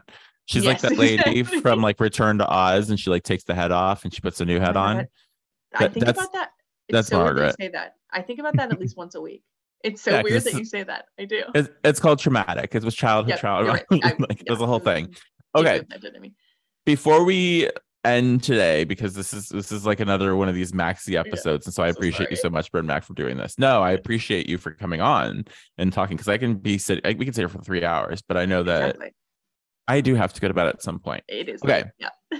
Vanderpump rules you guys is doing such a good job this season. I thought the show was done. I was telling everybody put a fork in it. Yep. It would have been a solid season already because it's it's good. They're good episodes.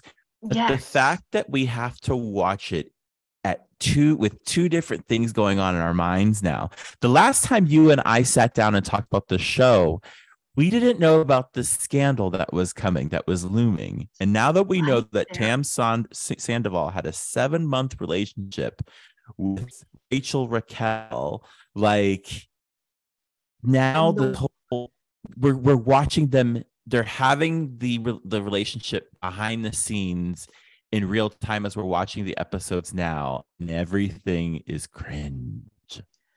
and for people that say that they like that reality TV is dumb or that they don't understand Bravo or that you shouldn't be watching it, like this is true cinema verite.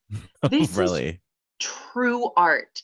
You are watching it and you are seeing these people pretending to live this life, knowing that they are lying. And they all of it is like, I can tell you that like the last season of Vanderpump, I it was a I watched it while I did my laundry, you know? Mhm. this season i am engrossed i am like you know calling people after i am texting i am just sitting there watching like leaned in. I cannot even eat or drink. I am like a psycho watching this because you're looking at every interaction and then you're screaming. You're screaming at the television. You're like it's so wild to like, Well, it's like- have this information. And it's like we knew that the first episodes that were coming out were not edited by Bravo because like all the PR people and all the you know all the people who were reviewing who get the screeners, they had like two or three episodes into the future and they were watching and they were like, this is getting wild because it was like the things, the juxtaposition of what Rachel is saying compared to what is actually happening in the action. And then now that we know, because if Raquel slash Rachel would not have participated in this huge scandal of sleeping with somebody who was her best friend's boyfriend for seven months. It wasn't a one time just get it over with kind of moment. It was they had been consistently having this this this affair that had been going on behind his his his wife's back essentially. And what we if if we didn't know that that had happened and if we were just watching this season, Lala would be the biggest bully and Raquel Rachel would be a hero. Yeah, like she would. The way that she's talking is that she wants, like this in this episode, when she's like, "I want to be a stand-up person for girls and women model. and a role model." When, I was- she, when she says, "I don't, I don't want my parents to." Uh, wait, wait, I wrote it down. Rachel saying in confessional that her parents don't have to worry about her reputation, and then I wrote mess. Period. Oh, but like, how do you say that? How that knowing that you're doing this? Because like you have to just be such a narcissist. In you're like, Sociopathic behavior. I'm never getting caught. But then how do you think it's gonna happen? Like you're still not gonna look like a good person if you if you know, even if Ariana and Sandoval broke up and you started dating a couple months later, people would still hate you. They'd be like, Yeah. no, you can't do that. The fact, and I want to tell you that um I am like judging my fashion choices now because that scene where Tom, the trailer leaked for the season Mhm. finale, and they had the scene with Tom and, Ra- and Rachel where they're together. Uh, the sweater that Rachel is wearing, I own that sweater. Oh no. Oh, and then also I have this skirt that I really love that Olivia Wilde also owns. Oh, I love that though. That means you're like on a good track. Like you're you're in the stores. Or is it only cheaters? Like, do I have a cheating person's wardrobe? I don't know. Well, like the thing is that's pissing me off too is is that like, you know, I I paint my nails, you know what I mean? Like my my the white nail polish is ruined. I know I want to white out my nails so bad right now too. can't. And like to think that he did that. So now it's like, okay, so I guess I'll do like a pastel pink. Like right now my toes are like Barbie pastel pink. But Mhm. like, and I haven't done that on my hands. Like they're like glitter hanging on by. The like the, it's like it's like one piece of glitter on each nail right I now. It's really really bad. But like, yeah, I can't do like the white out nails. no, no um, lightning bolts are out. No Ugh. more lightning bolts. Yeah, seriously. Okay, I have here. Okay, so at the beginning of the episode, I just kind of have like my little notes here. When Lala recaps, like, so when Lala has like her So- whole recap and they start rewinding True the tape, detective. Yeah. and so they're like, so like you know, rewinds, and they were making sandwiches at Villa Rosa. So with Katie, where Ken drops the biggest bomb, and it was like, okay, who told Ken? Who told Ken in the back Who room? Go Ken? go say this. Lisa was like, come in and say this. Yeah. Lisa knew somebody somebody told Ken because why would he be like, Did you hear? like Right in front of Katie and and and him for him to come in and say, like, I can't believe that, and then recap the whole story to the person who had told him the story mhm. in front of someone else. I was like, okay, well, this is okay. Ken Ken gets three lines a year, and this year he got a good one. Like he's had he's had by Kyle. Kyle. He's had I'll knock a spark out. Like when he Oh says that names, that's one of my favorite things. I'll knock your spark out. That's one of my favorite things. But like he gets he gets like he gets like one good thing in there every year. And this year he like came over and it was just like a little kid with a cookie. Like it's almost like those TikTok moms, like when they're like, okay, say this, and then you'll get a cookie. And, like, And then go, yep. And then he takes a dog and just leaves. yeah. So Ken comes in, he's like, Did you hear that Rachel stayed the it. yeah, that Rachel stayed the night over Tom's house while his wife is out of town. And the fact, but then the thing is, is, but with him saying it like that, it's like, okay, that is old school. Like, like that's something my dad would say. You know what I mean? Like, could you believe so and so was staying over there with her Mhm. wife was out of town? Yeah. That's something my dad would would say. You know, and like, Katie's face as she's eating that sandwich and processing this information. Is okay can you please explain to me though too is like how many episodes of emily in paris did katie watch I before was gonna she say, got are you gonna talk are you talking every about beret? episode? I'm talking about the beret. I'm talking about the outfit that she was wearing over there to make sandwiches. She's always like in a little like Yes. in a like like she went to Anthropologie and was like, I will take one of every dress, please. Exactly. And it doesn't matter if it fits. It could be too big for me because this is falling off my shoulders. Because like yes, and, and. Kate and Katie's looking great too. I think she's looking She's beautiful. amazing. Her When- eyebrows are finally together. She's Yes, wearing the darker lip. and that outfit on Watch What Happens Live, that sheer skirt. Mm-hmm.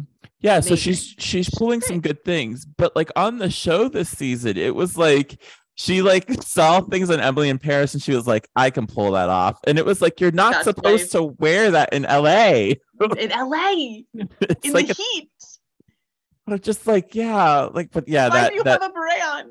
the wicker beret, she'll never live that down. I held a whole thing with the wicker Oh berets, but God. yeah so they're making sandwiches and we have lala she, she rewinds a little bit more and then they get over to the taste test at tom tom or, or at uh at, at sir Sir. Yeah.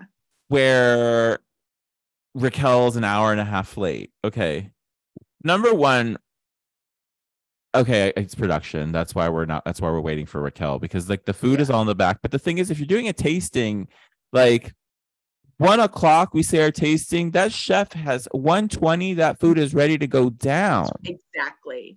You're not, and it's not good, not fresh, not keeping it like in a chafing dish under a heating lamp. so like what a bitch but at the same time like the fact that they all kept calling like but lisa vanderpump said she showed up looking like a bag of shit look like a bag of shit. Yeah, I heard you look like a bag of shit. everybody so yeah i heard you look like a bag of shit yeah i did But I, every time somebody said that, I was like, yes, because she is a bag of shit. So it's like some sort of like vindication of like we are seeing on the outside what is on the inside. She's a complete all we we all make mistakes and everything, but it's like it would be one thing if you were making a mistake and just being hidden and behind the scenes and not making these declarations of being such a good person that is a good friend and all you know what I mean? Like if she wasn't making these declarations, I would be like, okay, she did something shitty. Let's let her come back from it. But it's like it's one thing after the next of cringe. But if she wasn't like, you know, Ariana is like comforting her and standing Mhm. up for her and telling her. And then when Ariana was in the thing, she was like, I love her and I trust her. Yes, when she's talking to Lala and she says that she loves, or no, she's talking to Katie, and Katie. because Katie and her making up, because Katie had the whole, you know, Scheana was saying that they were in an open relationship, which Which- like she, Scheana, she really didn't say that, she but she, didn't say, I do believe Katie. I do believe that what Katie was saying is that like they, they don't have the same relationship that everybody else does. exactly like she's not calling him 32 times or tracking him on her phone or whatever, like Scheana, who has everyone's location, which I love. Uh, like, she's like, please give me your phone. Can I please have your location? yeah, yes, exactly. Just every new person she meets. Scheana has like a Muppet voice too. Like She is the one person who fi- who uses that "Find My Friends." Like like nobody else uses it but 100%. Shea, Yes. and so she knows like, where all of her people are. Yes. Ugh.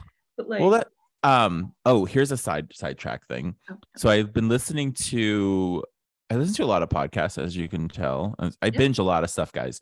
Um Bethenny, you know, she's got re rewives her Yes, her Rewives. podcast. Yep. Um some of it's good, some of it's bad. And so like when she does a rewives rant and those are just solo Bethenny and it's like it's too much Bethenny for 20 minutes. So and they're not they're not long episodes, it's just her ranting about somebody for 20 minutes. Don't listen to those, but do listen to the recaps when they're with a good person. Like I've talked about this on this show before, like when she has like um the Suze Orman and that kind of thing. Oh yeah. Yeah, like she has Suze Orman. She had Jerry Springer, rest in peace. Like she had him. Mm. She, yeah, she had him on the show. So she has people that don't necessarily Amazing. watch the show, and then she's got people who are big celebrities that are super fans, like uh, Elisabeth Moss. Okay, like yes. like huge deal. Yeah. Well, she had Tori Spelling on, and then it was a fantastic episode. And now she had Tori Spelling back to do another episode with her because Tori was so good. Because Tori's also so tapped into Hollywood and play. So they went into a whole thing of Vanderpump Rules, and they did the episode of they did the episode of Beverly Hills that turns into an episode of. Vanderpump Rules. Yes. So that's the episode that the two of them are talking about. And as they are talking about the episode, they it's the day that Brandi Glanville and Scheana are tweeting each other. So like, oh my god. And so Bethenny is like like completely like shitting a golden egg because she's like, Oh my god, we are so topical, girl. We are so topical today. We are so we are so good, Tori. I knew this is gonna be so good because we were gonna be on this. We were taking all these So balls down. good. This is like so good. So this is like, and that's how Bethenny is. And she's just like, know. okay, yeah, shit, man. We just got this, you know, we, we were right on top of it, Tori. I knew that having you on here was gonna be good, but this is just something different, you know. And so Bethenny, with with all of her craziness, yeah. and and like Tori Spelling is just like yeah, and like Tori Spelling, when I hear her talk, I want to be Tori's best friend. Do You know what I mean? I Like know, there's something about like- Tori Spelling that's just sweet. She seems like a truly sweet soul. Yeah, she does. like she sure and she I- does. it might be because of the movie Trick, like you know what I mean.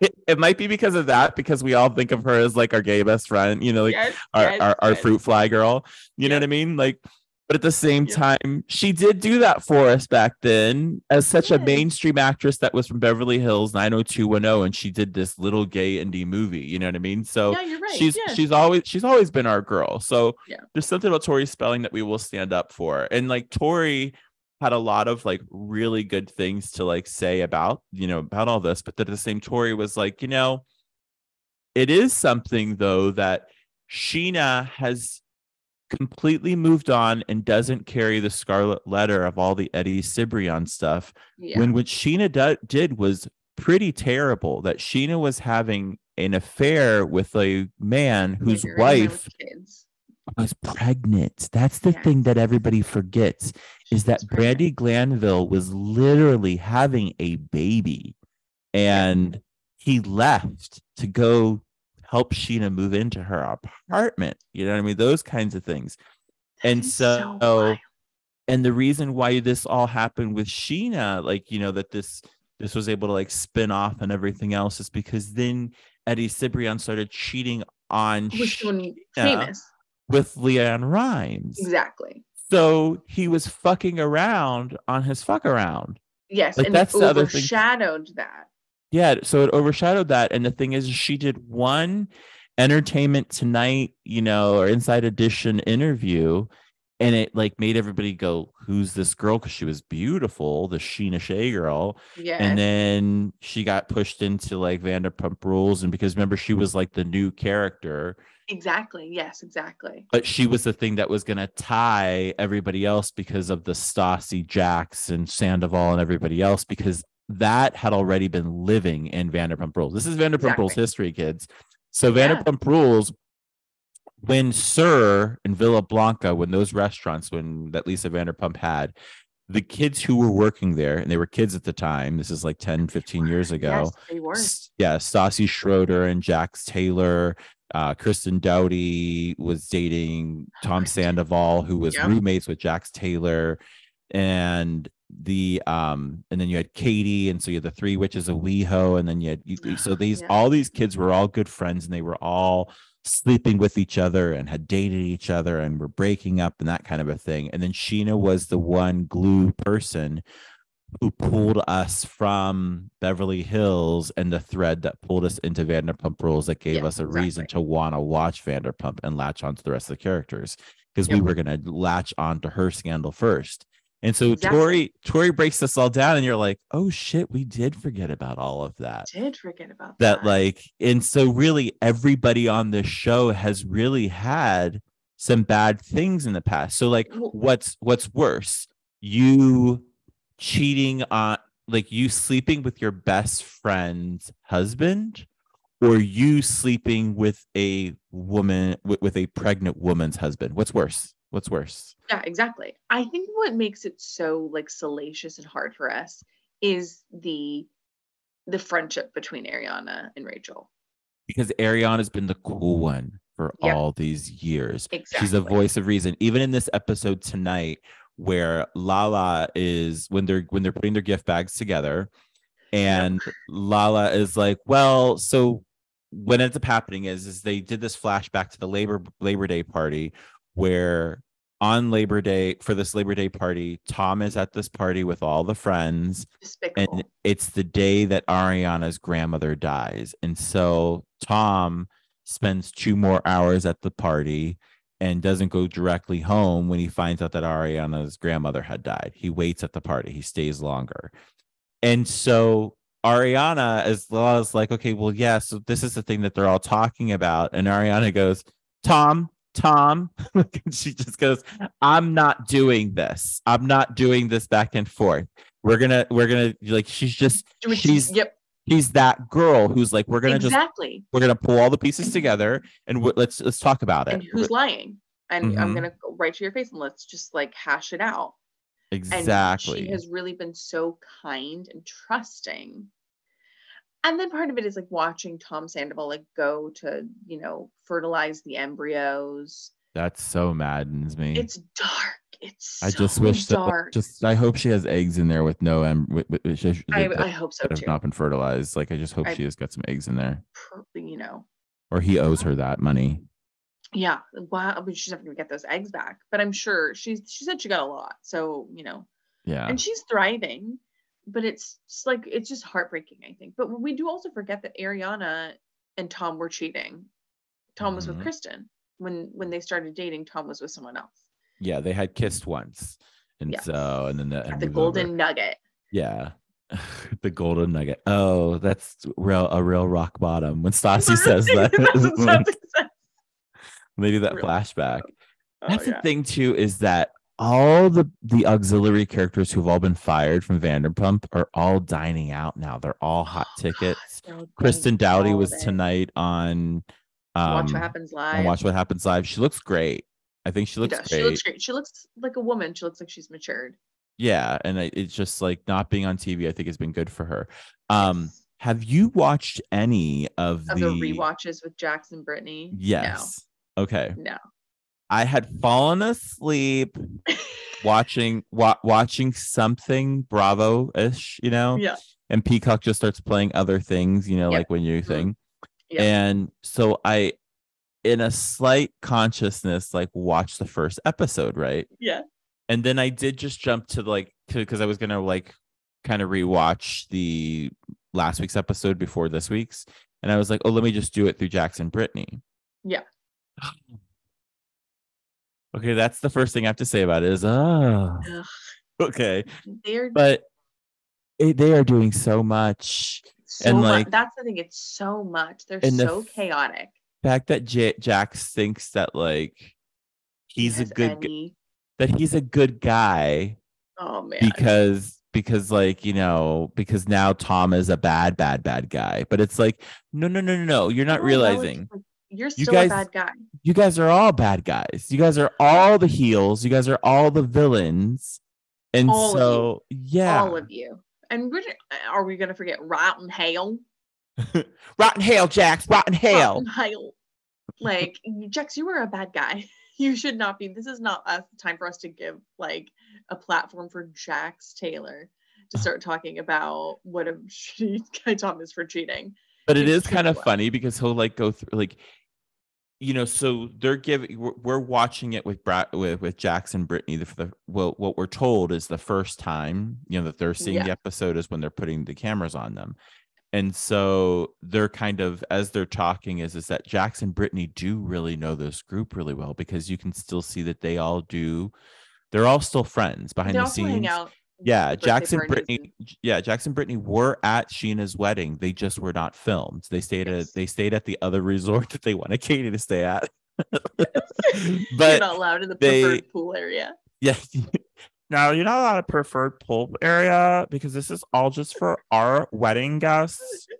Um, but you guys can use the pool at the other resort. Yeah. Um, yeah. So we're gonna take away all of your privileges. And like, but that was the most cringe-worthy wedding too, because every time that they were eating, Katie was like on the next room with a with a table with direct view to see the party. on. direct view. Always. And they did they did do her so dirty when the editors would like she's like, it's not like I'm gonna be sitting there watching your wedding. And then they they catch that thing and the chyron's like next week. And it's like, um Oh, her, her dress is pretty. yeah, it's exactly just standing like on the like, balcony. Um. Okay. Two things. So back to Brit- Brit- Jax and Brittany, but when you're talking about that, let's bring up Kristina Kelly for one second. Oh my god. Kristina always too much Kelly there's something about Kristina Kelly that her vibe just makes me feel calm. And she's got one of those like aspirational kind of like, She's like a Gwyneth. yeah, She's, yeah. she's like a Gwyneth Paltrow type that just like always looks perfect. She is the character from Bridesmaids. Um, she's Rose she's Byrne. Yeah, she's Rose, Byrne, Rose Byrne's character. You know what I mean? Like she's she's Helen, perfect, and she's got yeah, she's Helen. Um, but so that's Ke- Kristina Kelly, and you can see when they were in Mexico when Kristina Kelly realizes I hitched my star to the wrong wagon with Katie. Like you can yes, see, like yes, yes, hundred I don't know. We we probably could go to that restaurant maybe if we you know what I mean. Like And I Kristina was just like her. yeah, Kristina was like the whole time it's just like, oh, Kristina Kelly is realizing I'm on the wrong team. I'm on the wrong team. this is not good. This is not okay. Yes. I'm gonna I'm gonna lose the screen time and I just need to show my I show, need to show my brand. I need to I just show, need to show my brand. I just need my lip balms. Yeah, Heartspring. you lip balms. You need to see Heartspring. You need to see Heartspring. But like Yes. um I did recently follow her on Instagram. She has a new baby. She just had a baby. She had a baby. Adorable um yeah so so cute but yeah but kristina kelly but when they're in but like when she's up there with You know, katie watching yes. the thing is that you can see kristina's like shit i'm on the wrong team like how did i do You this can, you can see it in her face. Yeah, She's like, like, i hitched my wagon to the she's like, wrong we're just gonna be we're just literally gonna be sitting in this hotel room doing nothing. And For there's like the wedding and they're like showing it. And I'm like, this is amazing. so scheana said i cannot go to the fitness center like it's just like one of those kind of things you know like how many things did she get blocked out from but um back into jax and brittany is like in their rewatch is that they're just you know you'll brittany will say something that's a little bit like cutting towards jax you know for like a second and then she'll be like no but you're a good dad you're a good dad you're a good dad like You're she good, so Dad. like like she has to like reaffirm. She's like, I gotta build up his ego. Like I it's the it's the compliment sandwich. She's just like, oh yeah, baby, that's why you're so stupid because you slept with that one girl, but you're a good dad. You know, You're, you're such a good dad, baby. Yes, exactly. Like she's Yeah. like trying to like bring him to earth a little bit, but then it's she's because like, it's the embryos, and he goes to her. Jax goes, Jax goes, yeah, but I mean, like you know, Sandoval, like I don't know, I can't, I just can't see that guy being a dad. And then Brittany goes, well, I, I don't think anybody thought that you could be a good dad either. And then he like looks at her, she's like, but you're a good dad, you're a good dad. like, and you're just like, oh no. syndrome, 100. percent She's like, but no, baby, no, you you are a good dad. Everybody Yeah. knows it. And like Yeah. every so often they like throw a dog in there, they bring the baby in just to soften the couple up a little bit. Oh, Like, you see- guys are bad. Yeah, the This producer does not make you guys look good. yeah, the producers are like, here's a dog, pet it, you know, like, like they're just Exactly. Like you guys are not coming off great. so We that's need to humanize rewatch. you. But Yes. back into this episode, it was completely cringe. The birthday dinner, Schwartz confessing his love basically at that birthday dinner for Raquel while they're glamping. That was so awkward and terrible. But he is diabolical because he Mm-hmm. knew. He knew at this point. And when he says, Oh, Raquel's got a type Mhm. and it's taken men, and it's like he says it to the group, knowing that this is happening. And like that is truly like a serial killer's mind to me. you just said it and it didn't even hit me that he said it like that either like see that's the thing is is that we have to watch this in two two different timelines of like of like what the show is wanting us to believe and then what we know is like a completely different thing. And just like and the other thing too is is like um you know how they because they love doing this they love being so binary on vanderpump rules. So like boys tent girls tent.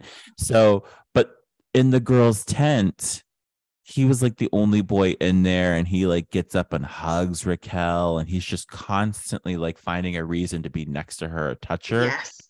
and it's like your girl's right there like everything about it is just so shady and like and the fact that like ariana is so trusting that it's just like sweet. she just she completely trusted him implicitly and he shit on it That's completely that that's what it is. That's what breaks your heart. Both of them. She trusted both of them. oh And it's just so- terrible. it's insane um i'm looking at my little notes here Ally is good for james Yes, very good. And I like her more and more every episode. but he's not good for her. Nope. like, and she's gonna eat him up. She she might be the one who brings James down out of all the I- girls yes. he's dated. I would like that. Yes. She's gonna like And I wouldn't mind seeing James and um I think James and Lala are the ones who are meant to be together I think so. end. I think they deserve each other. and I- Yeah. I you know, I think they're the only ones that can like understand and handle each other. They're both equally as shitty and they both have the same kind of thing. Yep. You know what I mean? Could So- you imagine James as a stepdad though? oh God. What's up, fat boy? What's what's you doing, fat boy? oh, We've got a fat little baby.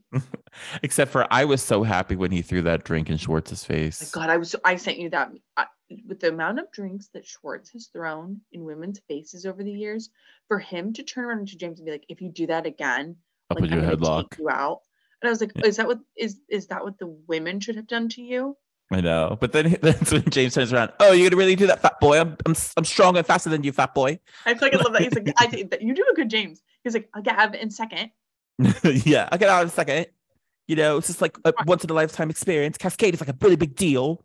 You know, you just hurt my feelings every time. Yes. and I was like, I, he was being vulnerable in that moment.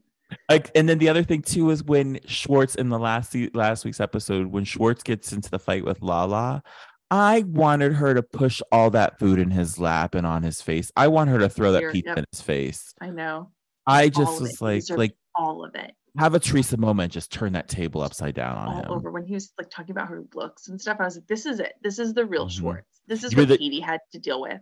Like, this is what Katie was dealing with at home. that when okay so in the jax and brittany we watch too is jax keeps going take your fingers out of your mouth. Take your fingers out of your mouth. And then they cut to the confessional of lala going you know he has his hands in his mouth acting like he's all nervous and all this kind of thing and it's bullshit. And, and, and jax is like see i told you that's what he's doing all the time. And so the thing that's the thing about these rewatches is there's real things about the relationships that now jax is starting to just let out of the bag because he's realizing these two guys are bullshit and all the They're not my like them. friends. And they, yes, exactly. Like, I have no loyalty to them. Like, just, yes, he's like letting it all out. And I, I do love that. Yeah, so he's like he's kind of like pushing those kind of things out. So that's great. Um, but I just see Ally's gonna kill is is gonna just like kill it pretty soon. Yeah. I don't have much else as we like close, except for I do have they did introduce us, and I just found this funny.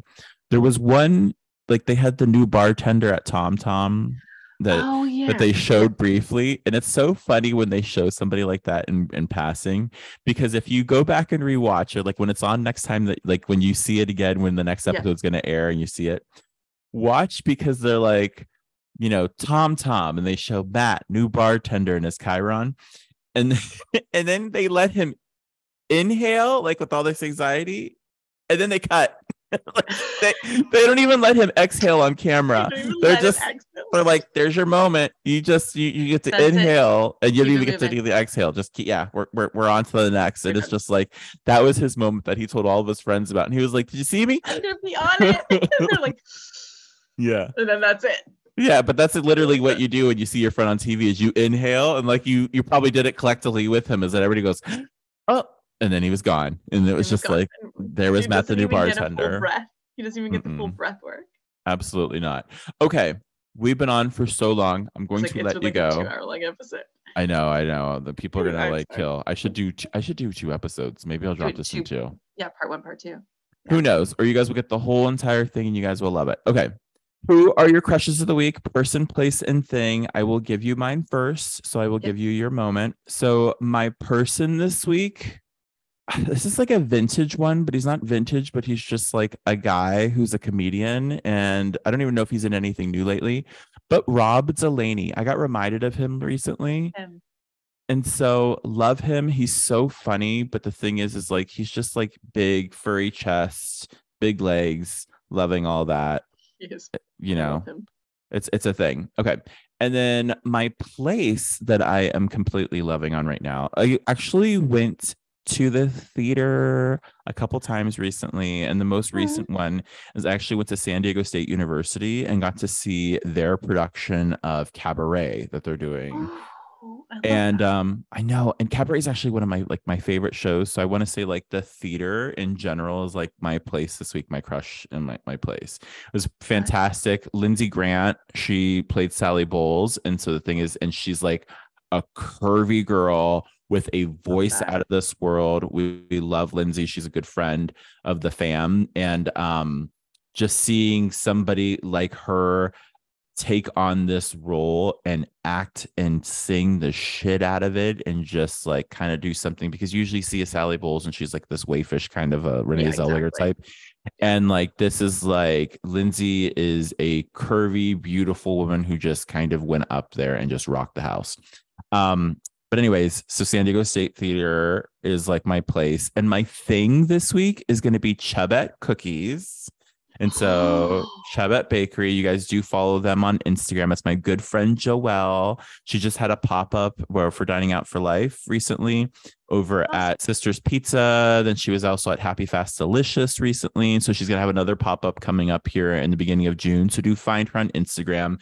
But she does all these really great cookie flavors and things like that. And um, she'll be taking some orders soon in the future, but right now you'll find all of her stuff at pop-ups all over Hillcrest. And so get in her DMs, find out when she's doing. She does little specialty b- batch orders and that kind of thing, but her flavors are like it's not just like chocolate chip cookies. It's like she had this Neapolitan cookie that was like chocolate, vanilla, and strawberry, and each flavor profile was just incredible on it with the colors. She's got a like a mint cookie. She's got this one called a Hawaiian bonfire, which is like yeah, Hawaiian flavors, coconut, pineapple, and it has this marshmallow gooey center because it's like a bonfire with like, you know, roasted marshmallows.